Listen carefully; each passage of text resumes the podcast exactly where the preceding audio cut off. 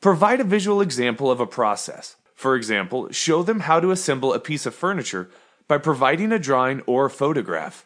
Number two, keep your reader engaged with graphics and consider how a writer may need to outsource graphics to an illustrator. And three, use the white space provided by graphics to help readers digest information.